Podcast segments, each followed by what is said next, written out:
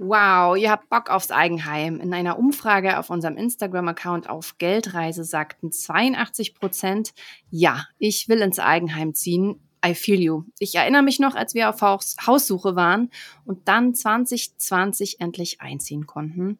Aber ich muss sagen, ihr steht heute vor ganz anderen Herausforderungen. Die Zinsen für Baufinanzierungen sind höher, auch die Preise für Immobilien sind gestiegen. Aber hey, in diesem Jahr 2024 sind die Bedingungen schon deutlich besser als noch 2023. Deshalb lasst uns darüber sprechen, wie ihr dieses Jahr an euer Eigenheim kommt. Auf Geldreise, der Finanztipp-Podcast für Frauen mit Anja und Annika. Ja, hi, liebe Geldreisende. Wie gesagt, die Bedingungen sind 2024 besser für den Hauskauf.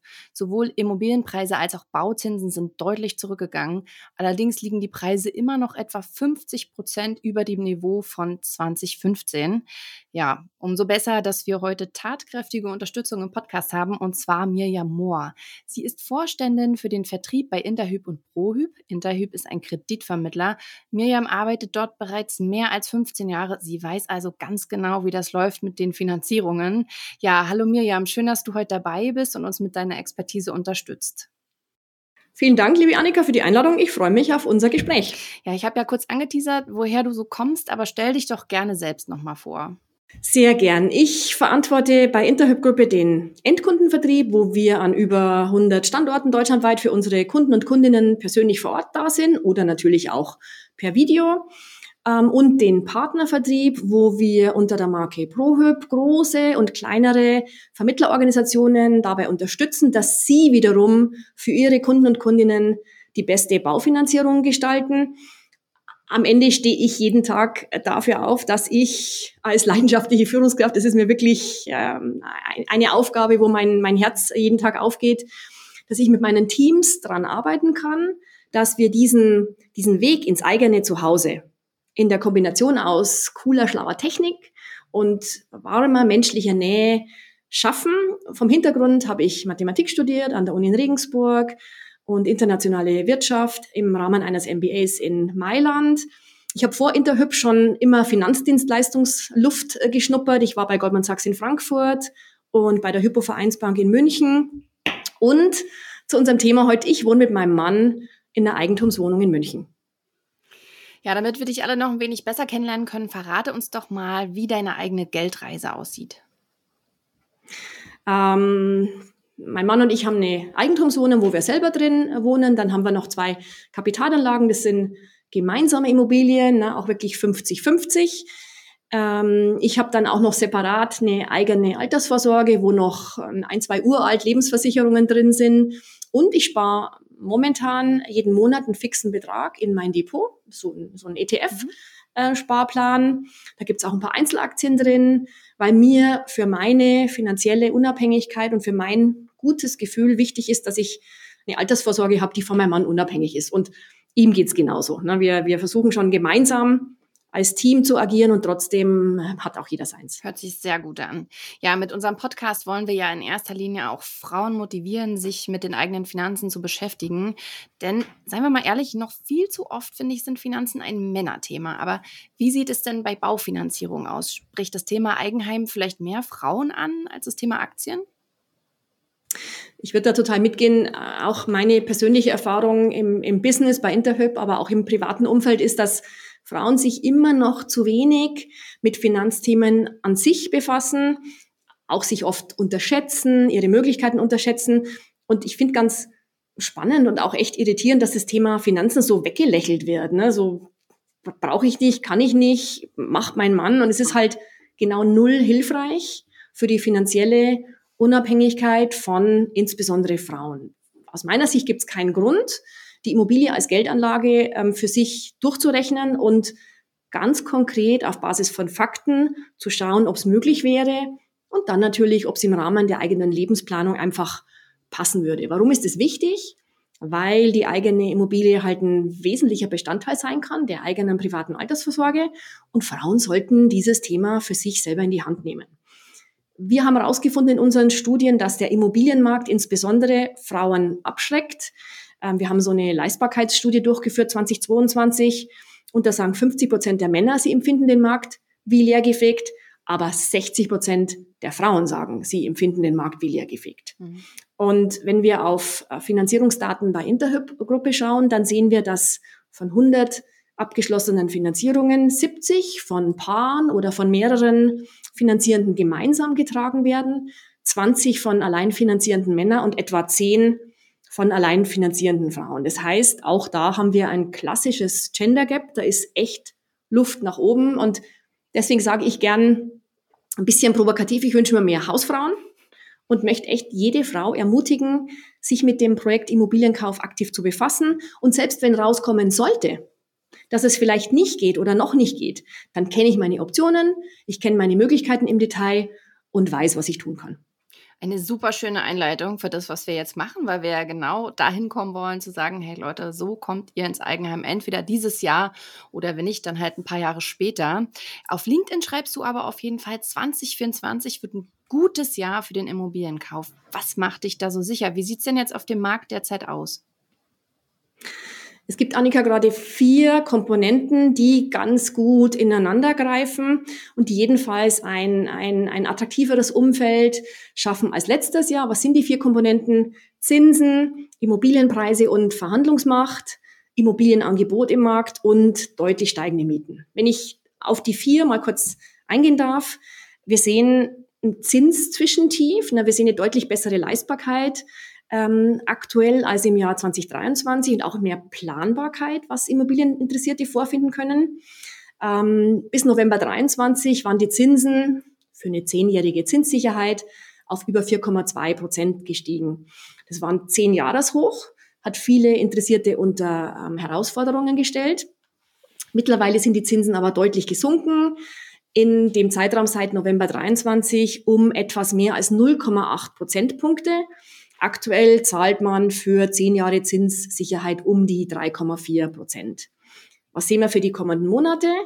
So eine krasse Niedrigzinsphase wie ähm, vor zwei Jahren oder noch früher sehen wir nicht. Allerdings auch keinen krassen Anstieg der Bauzinsen. Wir gehen davon aus, dass wir im aktuellen Umfeld in etwa stabil bleiben werden. Und das sehen auch die ähm, Mitglieder des Interhyp Zinspanels. Wir befragen jeden Monat ähm, kompetente ähm, Ansprechpartner bei Kreditinstituten und die sagen, mittel- bis langfristig bleiben die Zinsen in etwa auf dem aktuellen Niveau, aber mit deutlichen Schwankungen je nach Nachrichtenlage, Inflationsentwicklung, ähm, konjunkturellen Themen. Das heißt, Zinsen sind in einem äh, momentan sehr attraktiven Zwischentief angekommen. Wenn ich auf die Immobilienpreise schaue, dann haben sich die im Jahr 2023 schon auf einem niedrigeren Niveau eingependelt mit deutlichen Unterschieden regional. Ne? Wir haben die, die Spitze des ähm, Immobilienmarkts gesehen im Mai 22. Wir haben einen Interhyp Immobilienindex entwickelt, der wirklich gleichartige Immobilien miteinander vergleicht. Und von der Spitze Mai 22 bis Dezember 23 sehen wir im Durchschnitt einen Preisrückgang von 8 Prozent bei den Immobilienpreisen die hohen Preiserwartungen, die sich auch in der Niedrigzinsphase entwickelt haben, die sind einfach nicht mehr tragbar. Ähm, Kaufinteressierte wollen das und können das oft auch nicht mehr zahlen. Was das super spannend ist, wir sehen so, ein, so eine deutliche Schere zwischen Angebotspreisen und Verkaufspreisen. Im Schnitt zwischen drei und vier Prozent äh, konnte man äh, raushandeln ähm, im Jahr 2023. Der Markt hat einfach ein neues Gleichgewicht gefunden. Käufer und Käuferinnen haben mehr Auswahl, haben mehr Verhandlungsmacht als vor der Zinswende und man kann dann schon einfach selbstbewusster in Kaufpreisverhandlungen gehen und oft die Preise drücken. Muss man natürlich gut verhandeln. FinanzierungsberaterInnen zum Beispiel bei uns bei Interhyp helfen, um da eine gute Strategie auszuarbeiten. Und besonders spannend ist es bei Bestandsimmobilien, insbesondere bei welchen mit einer niedrigeren Energieeffizienzklasse. Ähm, da muss man natürlich auch an die Sanierung denken.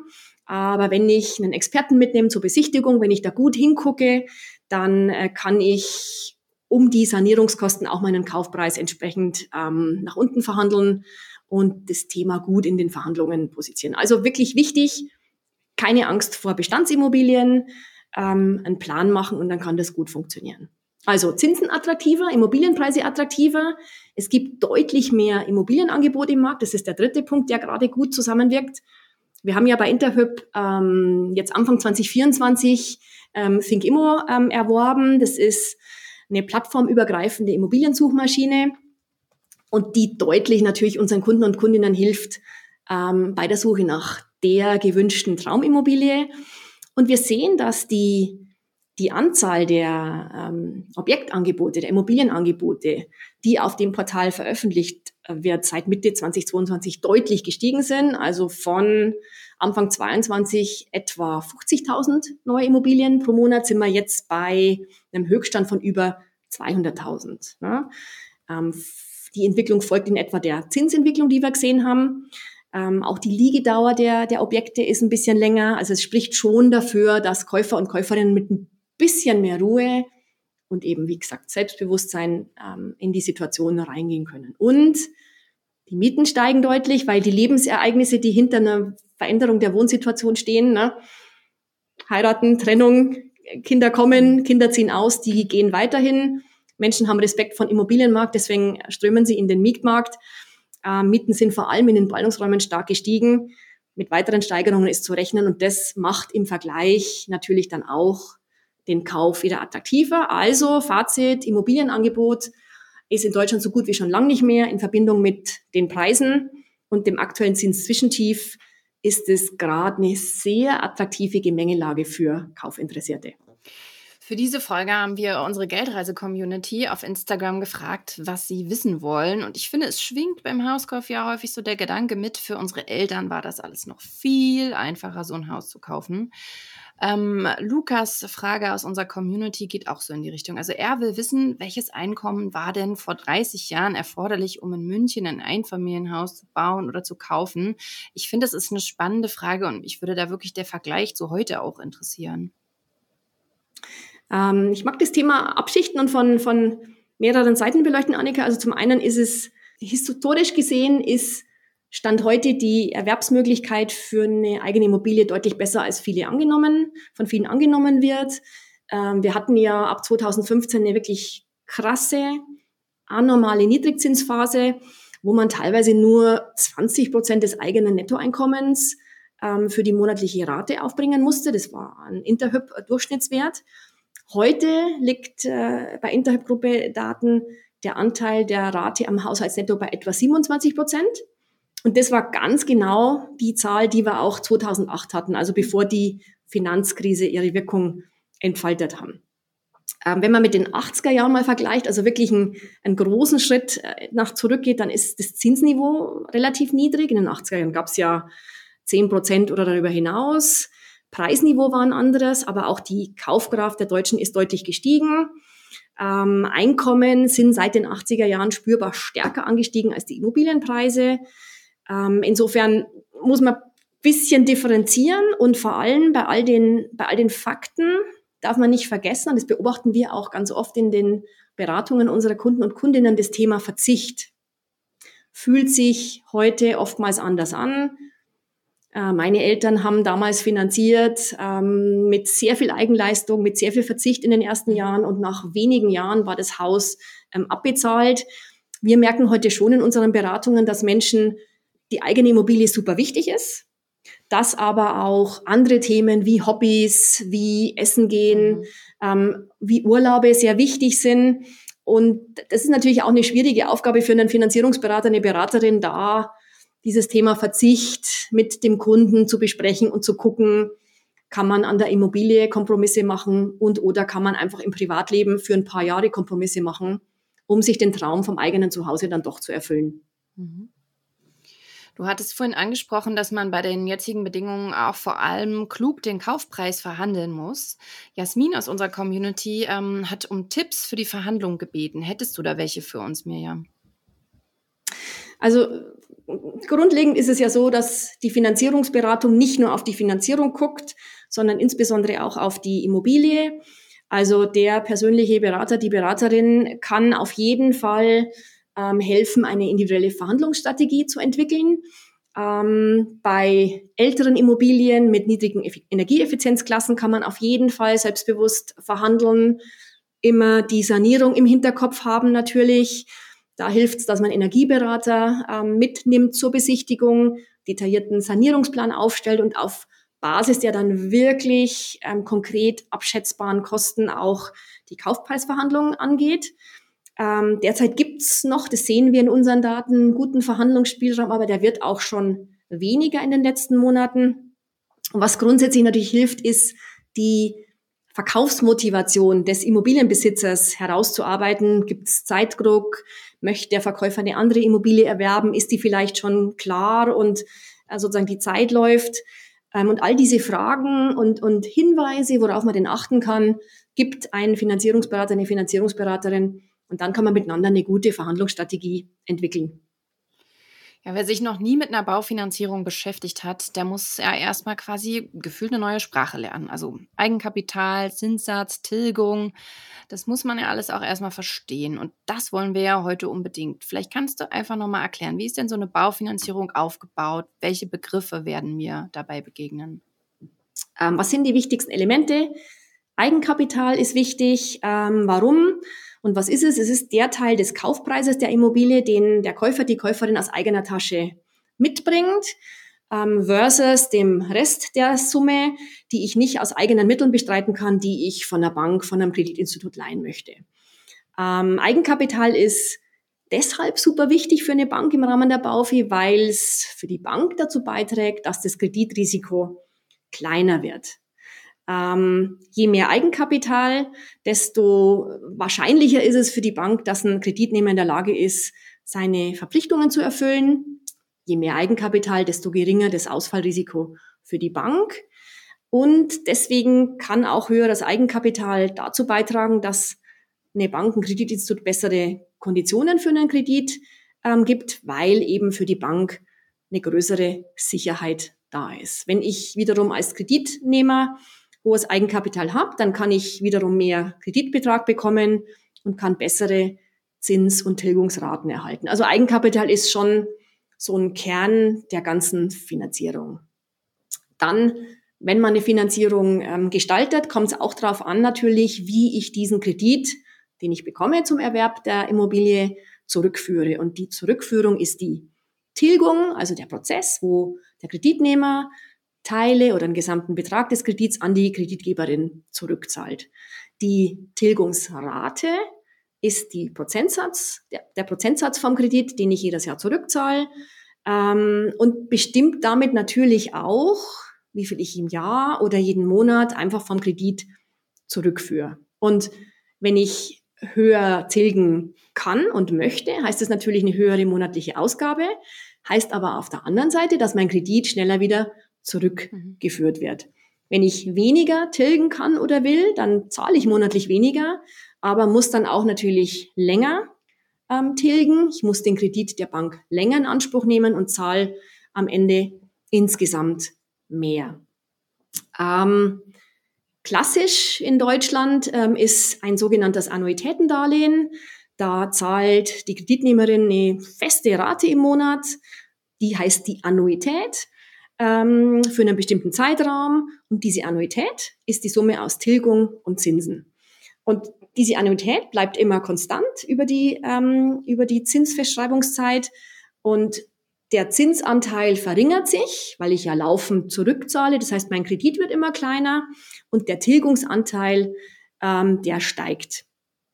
Was lege ich fest? Wenn ich ein annuitätisches Darlehen abschließe, dann legt der Kreditgeber mit mir gemeinsam bei Abschluss des Darlehensvertrags die Laufzeit fest, die Höhe der monatlichen Rate und die bleibt während der gesamten Laufzeit gleich, bis ähm, sozusagen ich entweder mein Darlehen erneuere oder bis eben das Darlehen komplett getilgt ist. Und der vierte Begriff, den man unbedingt wissen muss, ist natürlich der Zinssatz. Das ist der Kern vom Ganzen. Das ist einfach der Prozentsatz, der angibt, wie viel Zinsen, also Kosten, ähm, der Kreditgeber für das geliehene Geld haben möchte.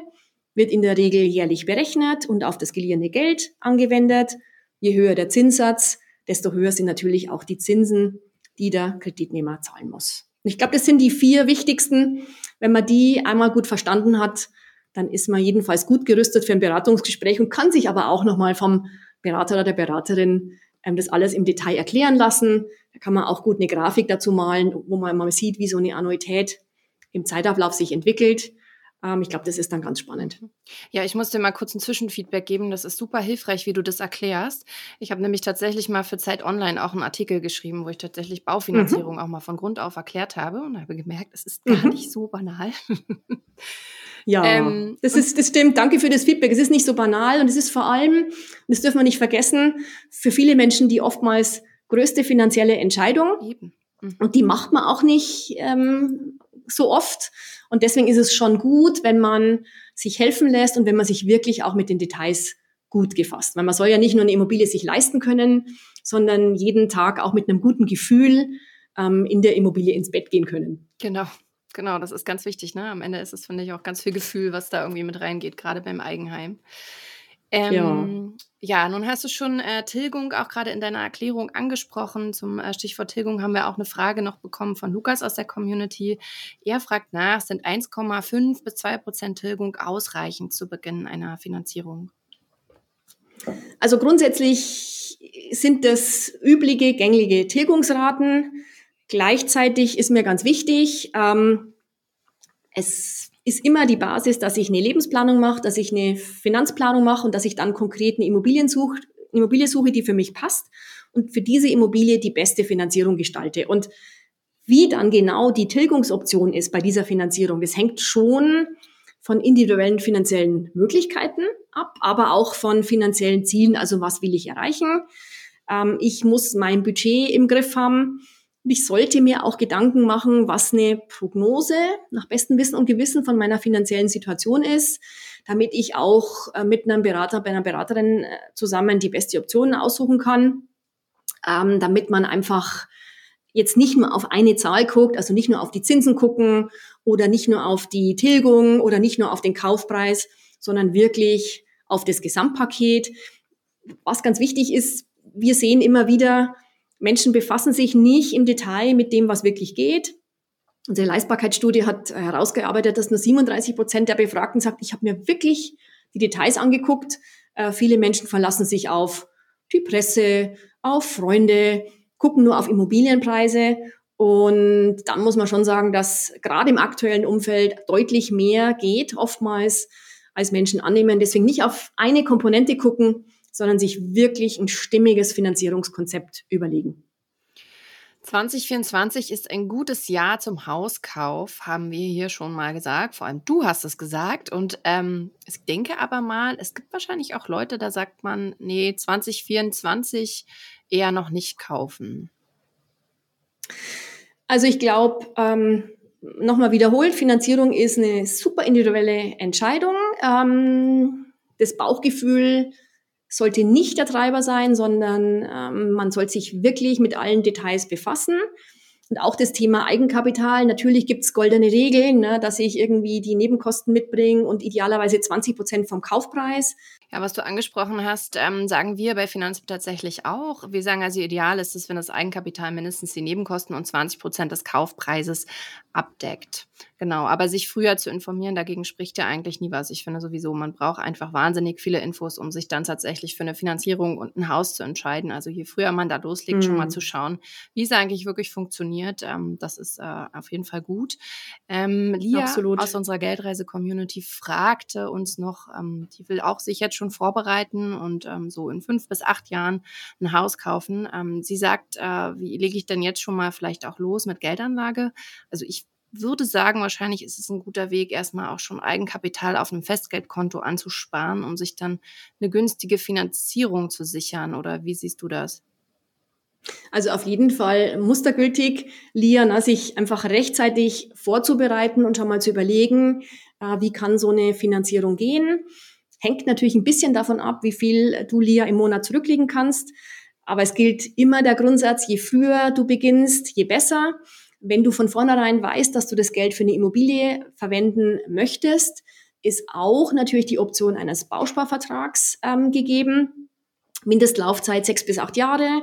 Dafür kriegt man auch einen vergünstigten Zins im Vergleich zum Markt fürs Darlehen. Ähm, wenn man allerdings vielleicht noch nicht so sicher ist, ob es eine Immobilie werden soll, gibt es natürlich auch andere Sparvarianten, wo das Geld einfach verfügbar ist. Wenn man jetzt in Aktien investiert und ein schlechtes Timing erwischt, kann es natürlich sein, dass die Kurse gerade dann im Keller sind, wenn der Immobilientraum mhm. konkreter wird. Ähm, also ein, ein Festgeld mit einer bestimmten Terminierung kann das sicherlich auch eine Alternative sein.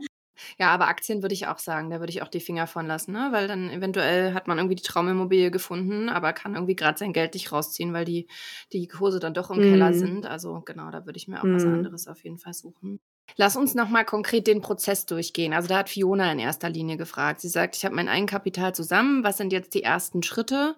Ähm, mit der Bank sprechen und dann die Immobilie kaufen. Also vielleicht können wir das nochmal Schritt für Schritt durchgehen. Ja, also ganz grob rausgezoomt ist erst die Lebensplanung relevant.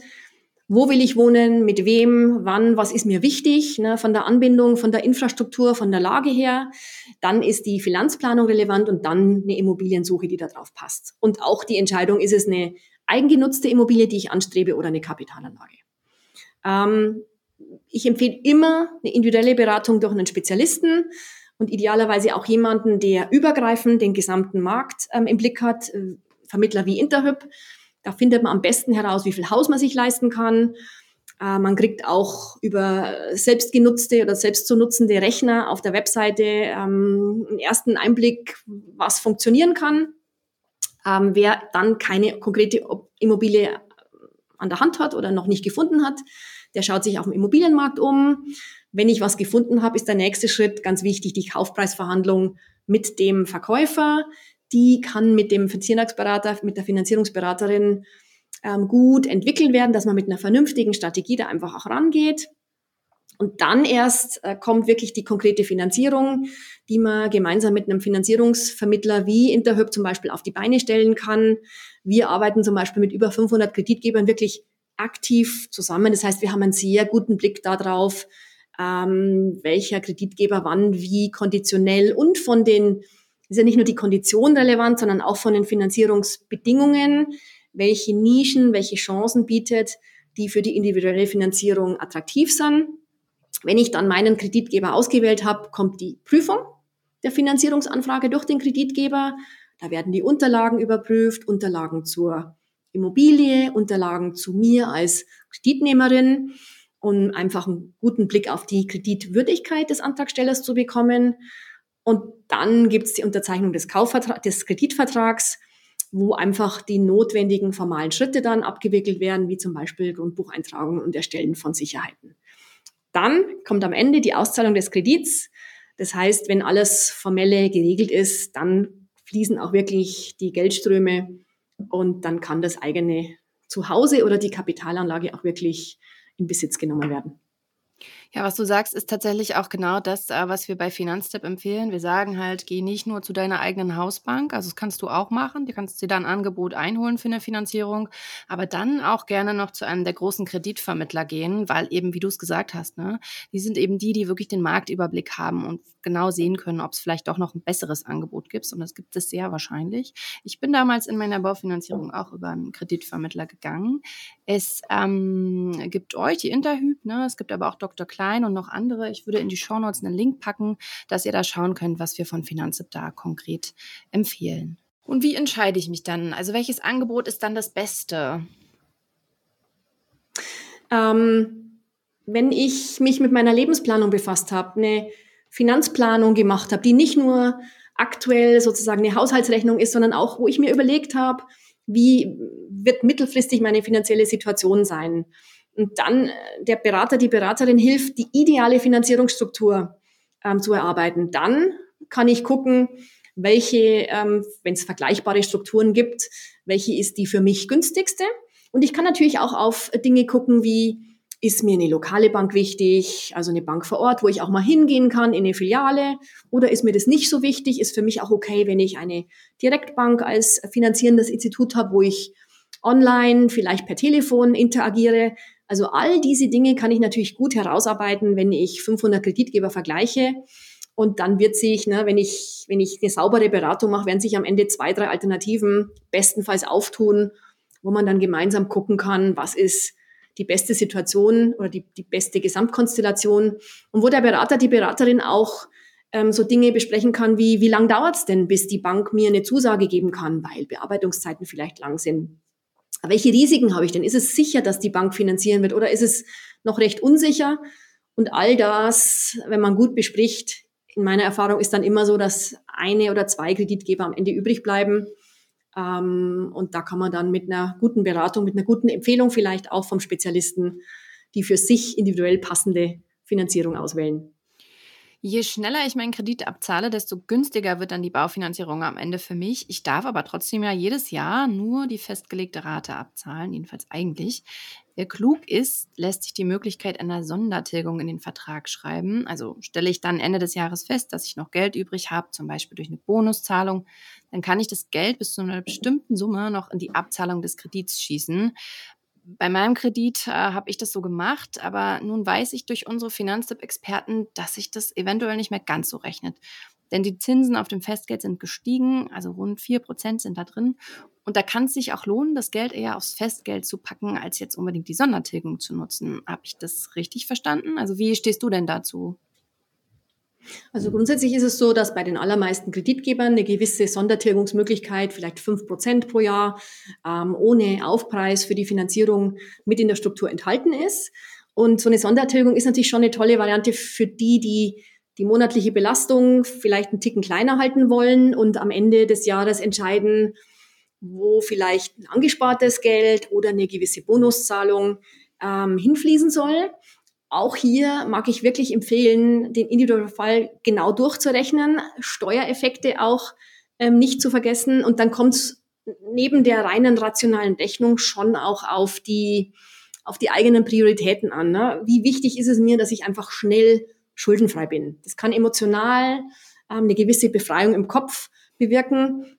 Wenn das so ist, dann tilge ich eher. Mhm. Wenn mir wichtiger ist, sozusagen den Ertrag, den, den Profit äh, zu maximieren, dann kann ich vielleicht auch, wenn ich jetzt noch schnell ein günstiges Festgeld ähm, abschließe, ähm, dann auch äh, meine Kohle auf dem Festgeldkonto vermehren.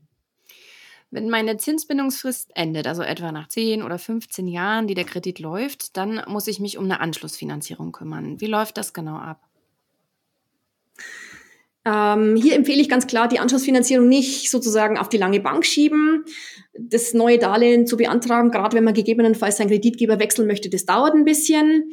Ähm, und man sollte wirklich vermeiden, dass die Zinsbindung ausläuft, bevor man aktiv wird. Ähm, man kann schon fünf Jahre vorher, aber jedenfalls drei Jahre bis, bis einem Jahr vorher sich um die, ähm, um die Neufinanzierung kümmern und auch mit einem Berater, einer Beraterin die Alternativen nach Ende der Zinsbindungsfrist ähm, prüfen. Man sollte dann natürlich darauf schauen, dass die übernehmende Bank hinreichend lange Zeit ohne Bereitstellungszinsen ähm, hat. Was ganz wichtig ist, ähm, es ist gesetzlich geregelt, dass ich auch, wenn ich äh, länger als, dass ich, wenn ich länger als zehn Jahre äh, finanziere, also eine Zinsbindung von 15 oder 20 oder vielleicht sogar 30 Jahren vereinbart habe, was in Zeiten der absoluten Niedrigzinsen schon durchaus äh, vorgekommen ist, dass ich dann mit einer Kündigungsfrist von sechs Monaten ab dem zehnten Jahr jederzeit aus meinem Darlehen rauskommen kann. Dann darf die Bank auch keine Vorfälligkeitsentschädigung verlangen. Und was ich auf jeden Fall raten würde, nicht gleich das Prolongationsangebot der finanzierenden Bank annehmen. Erstmal Angebote vergleichen, auch wenn das Prolongationsangebot annehmen natürlich sehr einfach ist. Aber es gibt verschiedene Gründe dafür, einen Bankwechsel zu beleuchten. Ich kann gegebenenfalls von Neukundenkonditionen profitieren. Meine Immobilie wird neu bewertet und die Immobilienpreise längerfristig gesehen sind ja deutlich angestiegen, auch wenn es jetzt in den letzten ähm, eineinhalb Jahren eine gewisse Bewegung nach unten gab. Ähm, ich habe gegebenenfalls schon einiges abgezahlt von meiner ähm, von meinem Kredit. Das heißt, der Beleihungsauslauf äh, sinkt und die Konditionen werden besser ich kann da schon 0,5 Prozentpunkte durchaus sparen, teilweise auch mehr. Und ja, es gibt gewisse Kosten für eine Umschuldung, aber die sind nur ein Bruchteil von der Ersparnis, die ich möglicherweise generieren kann, wenn ich mich gut neu auf dem Markt umschaue. Mhm. Ähm, ein Unterschied von 0,5 Prozentpunkten. Ich finde immer, das klingt so wenig. Aber das kann ja schon in die Tausende gehen, richtig? Naja, wenn ich sage, ich leihe mir 100.000 Euro und zahle dreieinhalb Prozent aktuell und habe eineinhalb Prozent äh, Tilgung, dann bin ich irgendwie bei 5000 Euro im Jahr. Und wenn ich ähm, ein halbes Prozent weniger habe bei gleicher Tilgung, dann bin ich halt 500 Euro günstiger. Und 500 Euro im Jahr, das kann schon mal ein kleiner Urlaub sein. Ne? Also insofern, und das ist nur über ein Jahr gesehen, wenn ein Darlehen zehn Jahre Zinsbindung hat, bin ich schon beim Zehnfachen. Also da reden wir leicht über ein paar tausend Euro. Du hattest gerade noch das Wort Prolongationsangebot verwendet. Kannst du das nochmal kurz erklären? Eine Bank würde, eine kreditfinanzierende Bank würde ähm, kurz vor, Banken machen das unterschiedlich, Ablauf der ähm, Zinsbindung ein Prolongationsangebot an die Kunden machen. Und das geht natürlich relativ unbürokratisch. Gleichzeitig ähm, ist es so, dass wenn ich zum Zeitpunkt des Endes meines Darlehens mir um Alternativen Gedanken mache, ich eben deutlich sparen kann aus den genannten Gründen. Deswegen vielleicht neben der Prolongation, also einfach Verlängerung bei der finanzierenden Bank, eine Anschlussfinanzierung, eine Umschuldung bei einer anderen Bank einfach prüfen sollte. Jack möchte wissen, ab wann sich ein Forward-Darlehen lohnt. Würdest du sagen, es macht derzeit Sinn, eines abzuschließen? Also wenn ich, ähm, so funktioniert's, mehr als ein Jahr Zeit habe bis zu meiner Anschlussfinanzierung, dann kann ich im Beratungsgespräch ein Vorwartdarlehen prüfen. Ähm, ich kann auch klären, ob ich einen bestehenden Bausparer habe, den ich in die Anschlussfinanzierung einbinden kann. Ob das wirklich passt, das muss man sich ganz individuell wirklich anschauen. Was ist ein Vorwartdarlehen? Das ist eine spezielle Baufinanzierung, wo man sich bereits zum Zeitpunkt der Darlehens Aufnahme einen verbindlichen festgelegten Zinssatz für in der Zukunft sichert. Also Forward, ne, ein Zinssatz für in der Zukunft. Ähm, ich brauche eine Immobilie natürlich, über die eine Besicherung erfolgen kann. Ähm, wenn meine Zinsbindung in 12 bis 66 Monaten ausläuft, dann kann ich über ein Forward nachdenken, wenn ich das aktuelle Zinsniveau gesichert haben möchte. Also wenn ich davon ausgehe, dass die Zinsen eher steigen werden, dann ist es auf jeden Fall interessant, sich mal zu überlegen, ob so ein Vorwartdarlehen ähm, relevant sein könnte. Das kostet ein bisschen was, also für diese Vorwartzeit, für diese sozusagen Aufschubszeit äh, verlangt die Bank Zinsaufschläge und deswegen muss man die zwei Varianten, ich warte ab oder ich sichere mir heute schon einen Zins für in der Zukunft gut vergleichen. Auf der einen Seite ist es natürlich ein, eine, eine Erwartung, die ich habe individuell, was die Zinsen machen. Auf der anderen Seite kann es auch emotional Sinn machen, einfach die Anschlussfinanzierung aus dem System rauszubringen, um einfach jetzt schon sicher zu sein, dass meine Zinsen gesichert sind. Ob ein Vorwartdarlehen dann wirklich sich gelohnt hat, das weiß man natürlich erst im Nachhinein. Mm, da bräuchten wir die Glaskugel, um zu wissen, wo es hingeht. Sicher, genau. Ja, ähm, hallo Lisa äh, an der Stelle aus unserer Geldreise-Community. Äh, Lisa, ich muss sagen, es gibt gefühlt wirklich keinen Fragebutton auf Insta ohne Input von dir. Ich finde das super cool. Lisa möchte wissen, ist eine Kapitalanlage nicht klüger, um Zinsen steuerlich absetzen zu können, also quasi nicht selbst einzuziehen? Also grundsätzlich äh, sind wir keine Steuerberater, das heißt, steuerliche Fragen klärt man am besten mit Steuerberater, Steuerberaterinnen oder mit euren Beiträgen auf Finanztipp. Ähm, aber ich würde das Pferd andersrum aufzäumen, nicht von der steuerlichen Abzugsfähigkeit der Zinsen, von, sondern davon, wie meine Lebensplanung ist, wie meine Finanzplanung ist. Möchte ich eine selbstgenutzte Immobilie bewohnen? Möchte ich eine Kapitalanlage vermieten? Und wenn diese Entscheidung getroffen ist, dann ist natürlich ein Element, was man berücksichtigen darf, die steuerliche Abzugsfähigkeit. Caro aus unserer Community fragt, wie vereinbare ich denn Baufinanzierung und Altersvorsorge? Also ich, ich glaube, dahinter steckt die altbekannte Frage, die habe ich mir selber auch schon oft gestellt. Wie viel Geld schiebe ich jetzt in den Kredit und wie viel in meinen Aktienindexfonds, also in den ETF? Mhm. Mhm. Strategisch, wenn man auf Altersvorsorge draufschaut, dann gibt es ja irgendwie drei Säulen. Ne? Die gesetzliche Rente, äh, betriebliche Rente gegebenenfalls, eine private Komponente die eigene Immobilie ist natürlich ein super wertvoller Beitrag zur privaten Altersvorsorge. Ich wohne entweder mietfrei bei einer Selbstnutzung oder ich kann mit einer vermieteten ähm, Immobilie die Rente beträchtlich aufbessern. Auch hier gilt wirklich wieder individuelle Planung machen, Lebensplanung, Finanzplanung und dann gucken, was mit all der Erwartung, die man an sein eigenes Leben hat, zum jetzigen Zeitpunkt die richtige Geldentscheidung sein kann auf der eigenen Geldreise. Ja, wir kommen jetzt zum Ende unserer Folge. Ich muss sagen, war ja wirklich vollgepackt mit super Infos von dir, Mirjam. Hast du trotzdem noch zum Abschluss eine Message, die du uns allen, uns Geldreisenden unbedingt mitgeben möchtest? Ich mag alle ermutigen, insbesondere die Frauen ermutigen. Ich möchte gerne mehr Hausfrauen sehen und jetzt ist wirklich ein sehr guter Zeitpunkt, um sich den Traum vom Eigenheim oder den Traum von einer eigenen kleinen Kapitalanlage zu verwirklichen. Wichtig ist, raus aus der Starre zu gehen, rein in die Beratung, sich mit den Details zu befassen, weil nur dann kann man wirklich gut entscheiden, wann und wie ein eigenes Zuhause, eine eigene Immobilie relevant ist. Ja, danke dir, liebe Mirjam, für deine Zeit heute und vor allem für deine Expertise. Super gern, Annika, hat mir Spaß gemacht. Ähm, ich hoffe, die HörerInnen können profitieren und vielleicht gibt es ja die eine oder andere Hausfrau, die wir dann bald sehen können. Genau, ich bin auch gespannt auf jeden Fall, äh, was ihr, liebe Geldreisenden, äh, aus der Folge tatsächlich für euch rausziehen könnt. Ich drücke euch die Daumen fürs Eigenheim. Ähm, wenn ihr mögt, verteckt uns gerne auf Instagram in Stories beim Hausbau, nach dem geglückten Notartermin oder wenn ihr die Finanzierung wirklich in der Hand haltet. Ja, schreibt uns gern, wie es läuft und gebt uns auch auf Instagram äh, einfach Feedback zu dieser Folge. Ihr wisst ja, unser Instagram-Account heißt auch auf Geldreise und dann sage ich, ähm, ähm, tschüss an alle Geldreisenden und auch Tschüss an Mirjam. Vielen Dank. Tschüss, Annika. Ciao.